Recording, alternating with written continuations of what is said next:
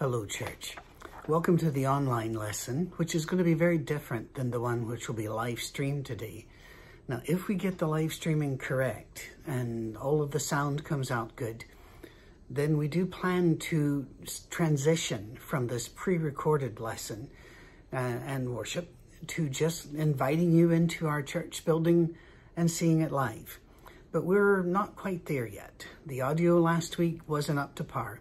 And we want to make sure that the music, the readings, the sermon, everything is as if you were in the room. So we purchased more equipment and people are working on it. And today in particular, that gives us a bit of a challenge.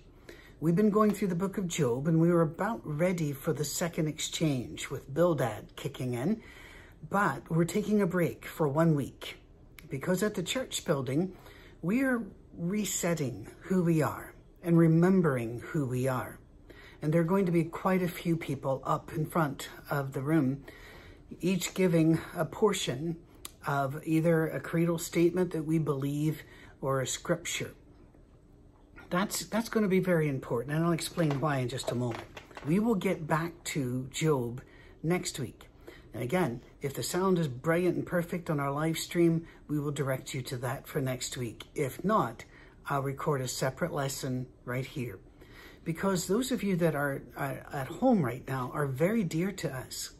Whether you're listening to us around Franklin, Tennessee and Middle Tennessee, or as we have found out, listening to us from Malaysia and Indonesia and all over the US and Canada. We want you to know that you can be a member at Fourth just by wanting to be a member at Fourth.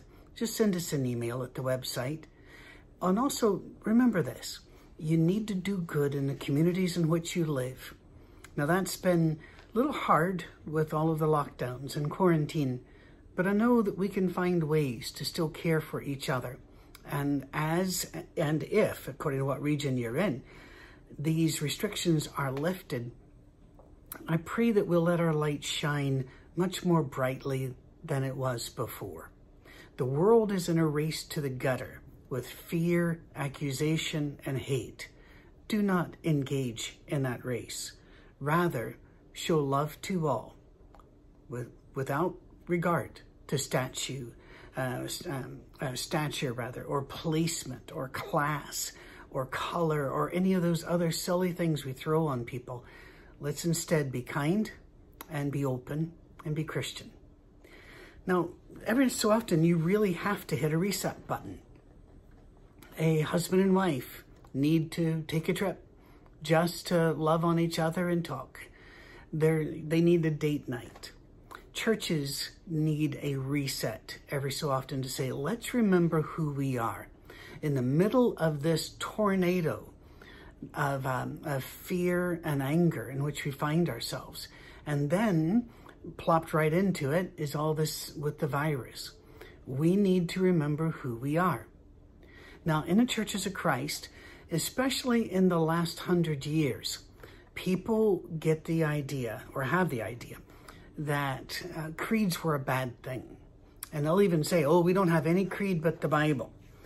That has been a watchword of ours for the last hundred years or so, but it's not really correct. Not all of the Bible is our creed. I don't believe that the um, naming of what particular duties each tribe was to have on the other side of the Jordan is all that meaningful to us. And I don't think we require anybody to not only know it all, but to say, I believe it all. Of course, if you know it, then you believe it, but you know what I'm talking about.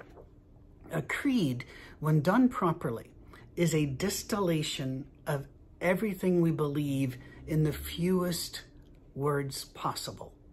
Now, there's a reason for that. Most of human history relied upon the voice to remember its past, to remember its, its story, its very identity was passed on by word of mouth, literally. And even after the printing press was, um, was established, books were hard to come by. Newspapers, no. You would have a frontispiece, uh, piece they sometimes call, like it's, it's printed on one side, and every so often a town crier would go out to the middle and ring a bell or something and then read you the news. But you got it once, and then you walked away and everybody heard something different and the rumors started. We live in a very blessed time where we can actually look at the words of Scripture and we can even write down what we believe. And that's a good idea. But no less a worthy than Alexander Campbell, one of the founders of the Restoration Movement, known to historians mainly now as the Stone Campbell Movement, he embraced the Apostles' Creed. The Nicene Creed, pretty much, but he really addressed the Apostles' Creed. He said, There is nothing in that creed that I would hesitate to say, I believe. And I would have no objection, he said, to quoting it and saying, This I believe. What the Restoration Movement, which later would become the Church of Christ, the Independent Christian Church, and the Disciples of Christ, what they were saying in those early days was, we don't want to be divided by creed. In other words, you read the Bible and you come up with the Westminster Confession of Faith. I read the Bible, I come up with the Apostles' Creed. And oh, Joe over there, he reads the Bible and he comes up with the Nicene Creed. The wording, very, very similar, covering very, very similar topics. But because our creeds disagree, we have to fight and we can no longer be in fellowship with you. Campbell, Stone, and so many others said, no, no, no, no. We're allowed to read the Bible. We're allowed to have our opinions. We're allowed to hold differing opinions as long as we do not do so uncharitably. Or today we would probably say, have a good attitude and don't make the divisions, uh, uh, rather, don't make division among us because of wording in a creed. We can read our Bibles and we can come to different conclusions. And as Paul told us, whatever conclusion you come to about some of these matters, just keep that to yourself. Paul would not have done well in Twitter. Um, no judgment, keep your opinions to yourself. Wow. We might want to remember that and be more like Paul then. You see, that's the thing. We want to remember. So I'm going to go over what others would be reading in the live stream today. The first is the Nicene Creed. There are several different wordings available for it because people's understanding changes. They uh, a, a new time comes where you have a better translation of scripture, or you find an older manuscript, or you've prayed and thought and you come to a different term that you feel needs to be used. But this is the standard, most common form of the Nicene Creed. If you are at the live service this Sunday, you would be standing and re reading this along with the presenters. I'm not asking you to stand, but I am inviting you to either read this with me as it comes up on your screen in PowerPoint, or that at the very end of it, after you've checked it all out and you agree with it, that you say amen. Because we at Fourth Avenue do believe these things. The Nicene Creed. We believe in one God, the Father Almighty, maker of heaven and earth, of all things visible and invisible, and in one Lord Jesus Christ, the only Son of God, begotten from the Father before all ages, God from God, light from light, true God from true God, begotten, not made, of the same essence as the Father. Through him all things were made. For us and for our salvation, he came down from heaven. He became incarnate by the Holy Spirit and the Virgin Mary and was made human. He was crucified for us under Pontius Pilate. He suffered and was buried. The third day he rose again according to the scriptures. He ascended to heaven and is seated at the right hand of the Father. He will come again with glory to judge the living and the dead. His kingdom will never end. And we believe in the Holy Spirit, the Lord, the giver of life. He proceeds from the Father and the Son, and with the Father and the Son is worshipped and glorified. He spoke through the prophets. We believe in one holy, universal, apostolic church. We affirm one baptism for the forgiveness of sins. We look forward to the resurrection of the dead and to life in the world to come. Amen. Now, those of you that are uh, really up to date on your theology or your history will notice that we did change a word there. In the Nicene Creed, it says that we believe in one holy Catholic and Apostolic Church.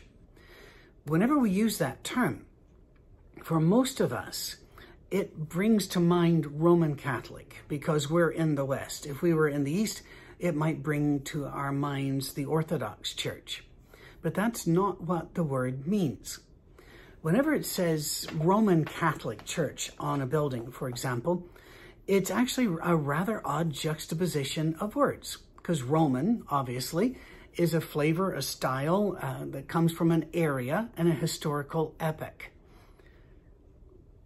Catholic means everybody, all over, all of us, universal. Well, we don't want you to say Catholic if that bothers you because you think somebody might think you're speaking of one particular segment of the faith community. And so we replace Catholic with universal. Otherwise, that has been unchanged, relatively unchanged, for a very long time, the Nicene Creed. There's a shorter creed called the Apostles' Creed, which is also very nice to have about. It does encapsulate what we believe. Now, for those who might be thinking, well, it left out some stuff there. Yes, it did. The very things that Paul left out. Whenever Paul said, I am ready and to say I know nothing except Jesus Christ, who came to earth, who taught us, who died, was resurrected, and ascended up into heaven. He, if he can boil the Christian message down to that and say, I know nothing but this, so can we. And the great leaders of the Restoration Church also agreed on this. And the great theologians of history, some of them were narrow, but those who really looked at these creeds said, these embrace all. It used to be that the Catholic Church would wage war on the Protestants physical with sword and gun. And there were some Protestants that waged it right back, physical, sword and gun. Whenever the war turned cold, therefore we're not killing each other anymore, for many, many years, both sides looked at each other and said, You're not going to make it. You're not going to be saved. It might fascinate you to know that Alexander Campbell did not agree with this. In fact, he said that the Pope was his brother and that they would spend eternity together. And when in a debate with a Baptist who was getting really harsh on Alexander Campbell, Mr. Campbell then said in his reply, he took great comfort in the fact that even if, after all of this debate, that he and his opponent could not come to terms with agreement on this or that doctrine, he took great comfort in knowing that they would be brothers forever in heaven, regardless. Fourth Avenue does not draw lines. We say, Do you believe that Jesus is the Christ, the Son of God? If they say yes, we walk with them. If they say no, we still love them. We still serve them. We will, we will do anything we can for them. But all believers in Christ, I mean, that's, there is one way to heaven according to Jesus himself. He says, I am the way, the truth, the life. No man comes to the Father but by me. That's in John 14. And if Jesus says it, we believe it. This creed encapsulates that. And sometimes before you go off into that very dark world that's kind of scary, it would be nice to say the creed. Sometimes before you turn on your computer and engage with what is called social media, but which is often asocial and antisocial, it might be best to remember the creed. This is who you are. Behave accordingly. Also during the service on the 21st June, we will be saying the Lord's Prayer together. Now, those of you, again, who know your Bibles quite well, know that there are two versions of the Lord's Prayer. Some people who don't really understand how life works will say, oh, that's a contradiction, because here it says Jesus said this, but over here it says he said this, and a few words are different. Jesus would have said this more than once. He would have given this prayer more than once you didn't have a microphone and you didn't have the internet, so you talked to people in smaller groups. And when they got to bigger groups, you had to divide them and things were repeated. So no, there's no contradiction. But Jesus asked us to, when we ask him rather, how to pray, he said, pray like this. Our Father, who art in heaven, hallowed be thy name. Thy kingdom come, thy will be done, on earth as it is in heaven. Give us this day our daily bread, and forgive us our debts as we forgive our debtors. And lead us not into temptation, but deliver us from evil. For thine is the kingdom and the power and the glory forever. Amen.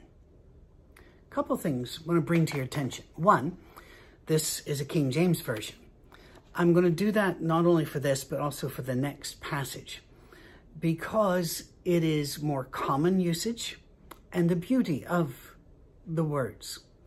I absolutely support modern versions. I use an, a uh, 2011 version of the NIV. I have seen great things out of the CEV and several others. And, and some of the um, the paraphrases, not really translations, but paraphrases like the message or the story or the, uh, the living Bible, those are nice to have about.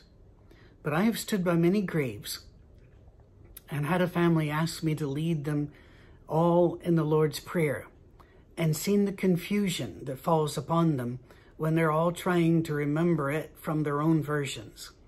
So I figured let's just do the King James for now. But there's another reason why. It seems stilted, doesn't it? And it seems a bit formal when thy and thine. Do you know that in 1611, when this was first published, it was not considered formal?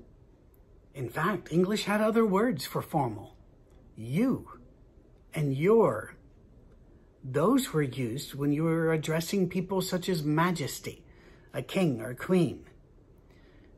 More familiar was thy and thine. King James was trying to show, well, his, he didn't translate it. His panel of scholars did, and then he put some edits in. Those translators were trying to show us that now, because of Jesus, we approach God on friendly terms. Wow. I mean, that's just outstanding. And did you notice what's not in this prayer? Not all that beating myself on the head, I'm just such a terrible person, such a worm as I. How would you, why would, none of that. But our Father, this is what we would like. This is, you please do this for us. So don't worry about prayer. You're not doing it wrong. Go ahead and pray. Then there's another passage, and this one is really, it means a lot to me. It's the 23rd Psalm. Oh my goodness.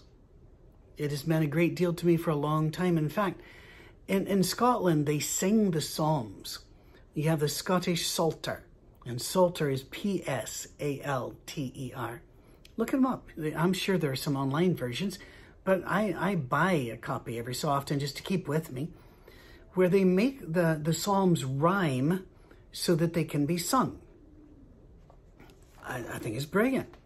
And in fact, in our songbooks, do you remember songbooks? We used to have songbooks.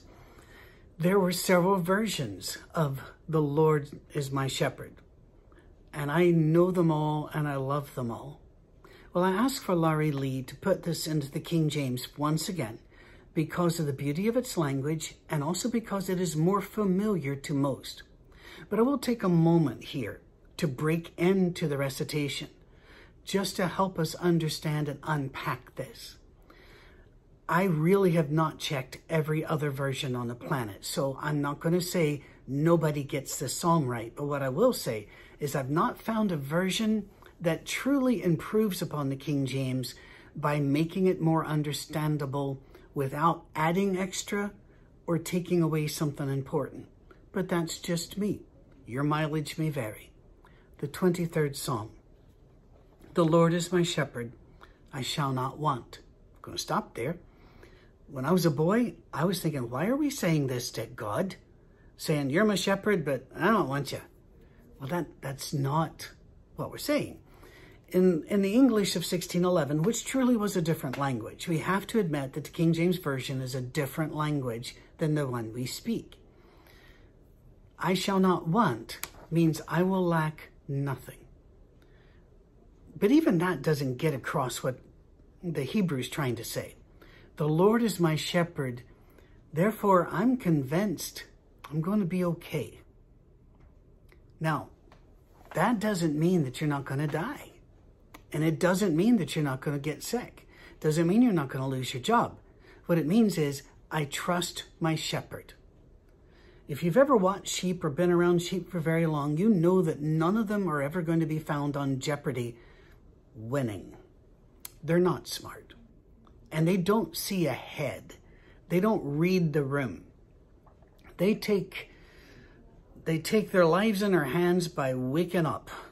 Seriously. You need a shepherd to guide them. And what this first line, the Lord is my shepherd, I shall not want, says, He's got this. He's got this. The Lord is my shepherd.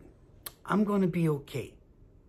Now I can look in the mirror and I can see the age lines and I can see the saggy skin and I can see that I'm getting older and there are little spots on my skin and all. I can see all of that and I can know that whatever peak I had in life was a long time ago and we're on the downward slide and it's still okay.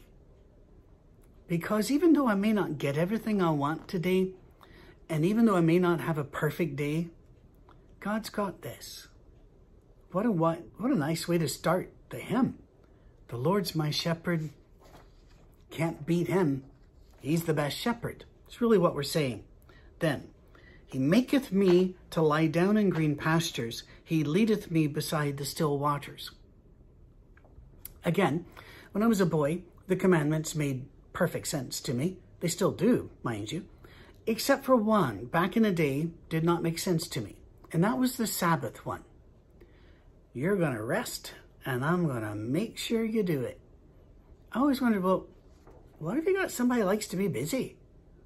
What if you got somebody that likes to do stuff and read stuff and, and work? And I didn't quite understand it then, but I do now. And with the staff here at Fourth Avenue, I constantly remind them, take Sabbath. Don't come in. You're tired, you're stressed, you've worked too hard. I remember when Lauren was our, our youth minister here, coming back from camp, she and Evan and all of the volunteers had beaten themselves up, working so hard. So Gary and I talked to each other, and I think it was Gary's idea to give credit where credit is due. Because sometimes I need another pair of eyes. Well, I always need another pair of eyes. And Gary said, they put in so many 24 hour days.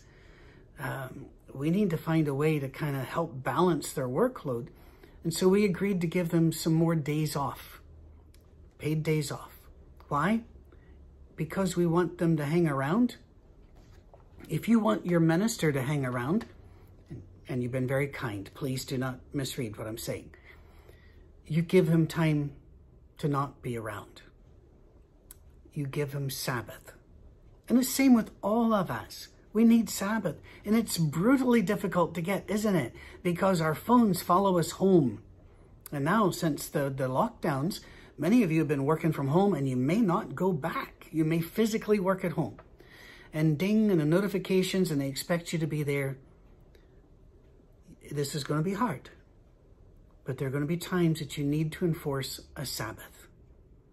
Now, by that, I don't mean that you can't get on your phone and check out Aunt whoever is doing on Facebook. What I'm saying is, some time for peace. For some people, it's hiking. For some people, it might be exercise and running.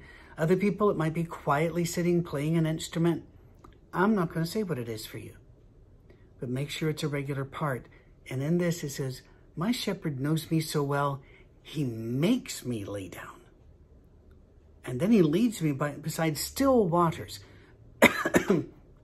fish are, uh, I'm sorry, um, sheep are not fish. Sheep are not accomplished swimmers. You don't, you don't wade them across a raging torrent.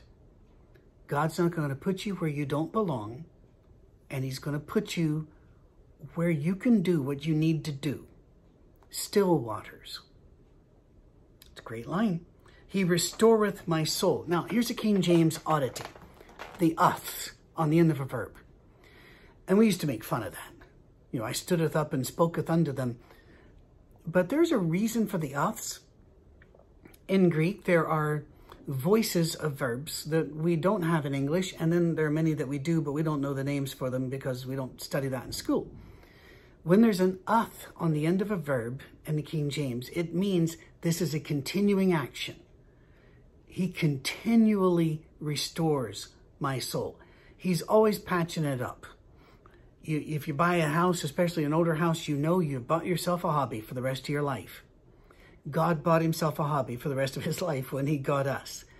He will continually refresh and restore you.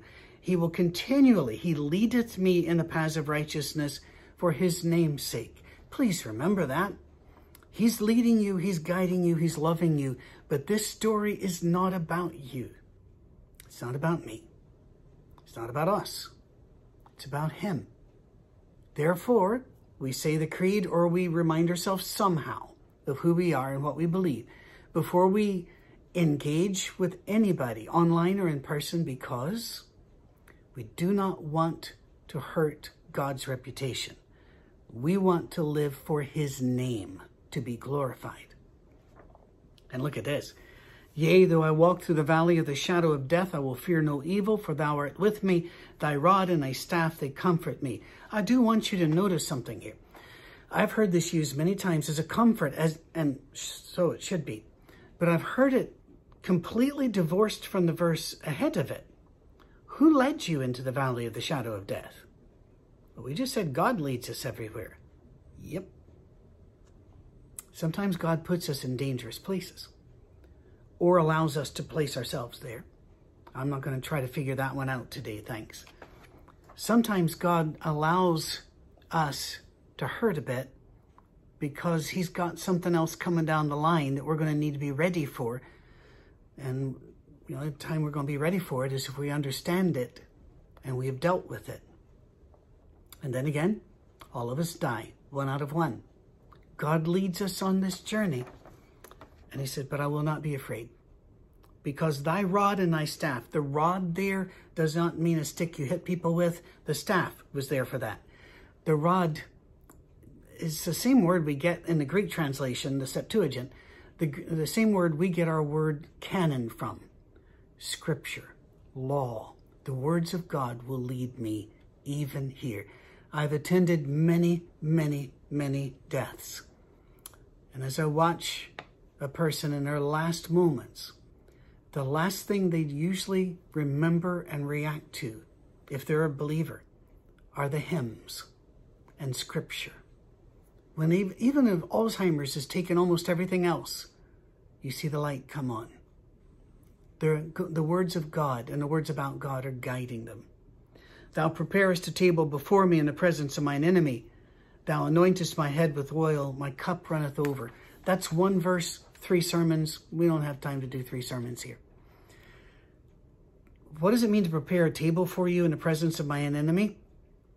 I used to when I, I used to think of that. Well, he gave us our food, our daily bread, uh, but we're still on this planet. No, it's it's better than that. You are who you eat with in those days. And there's great enemy comes, and here comes our great God. Nobody dares go up against him. And he has a table set, and he brings us right in front of our enemy, and he eats with us. It is a way of, for God to say to the enemy, this one's mine. You bother them, you're coming at me, you'll deal with me. Wow. What a great promise. And then he's going to take care of you. He's going to put oil on your head. That was a very, it was a medicinal thing, a comfort thing in the heat of the day with all the dust and the bugs and the like. So he's going to be watching you and actively caring for you. No wonder my cup runneth over. I've got so many blessings. Surely goodness and mercy shall follow me all the days of my life, and I will dwell in the house of the Lord forever. And the psalm ends there. Please take comfort. It doesn't say, and I will dwell in the house of the Lord forever if I get everything exactly right. You're not going to get everything exactly right. You're not, you're not even going to get the big things exactly right. Just get the biggest thing exactly right. The Lord is my shepherd. There you go. Get that one. He'll handle everything else.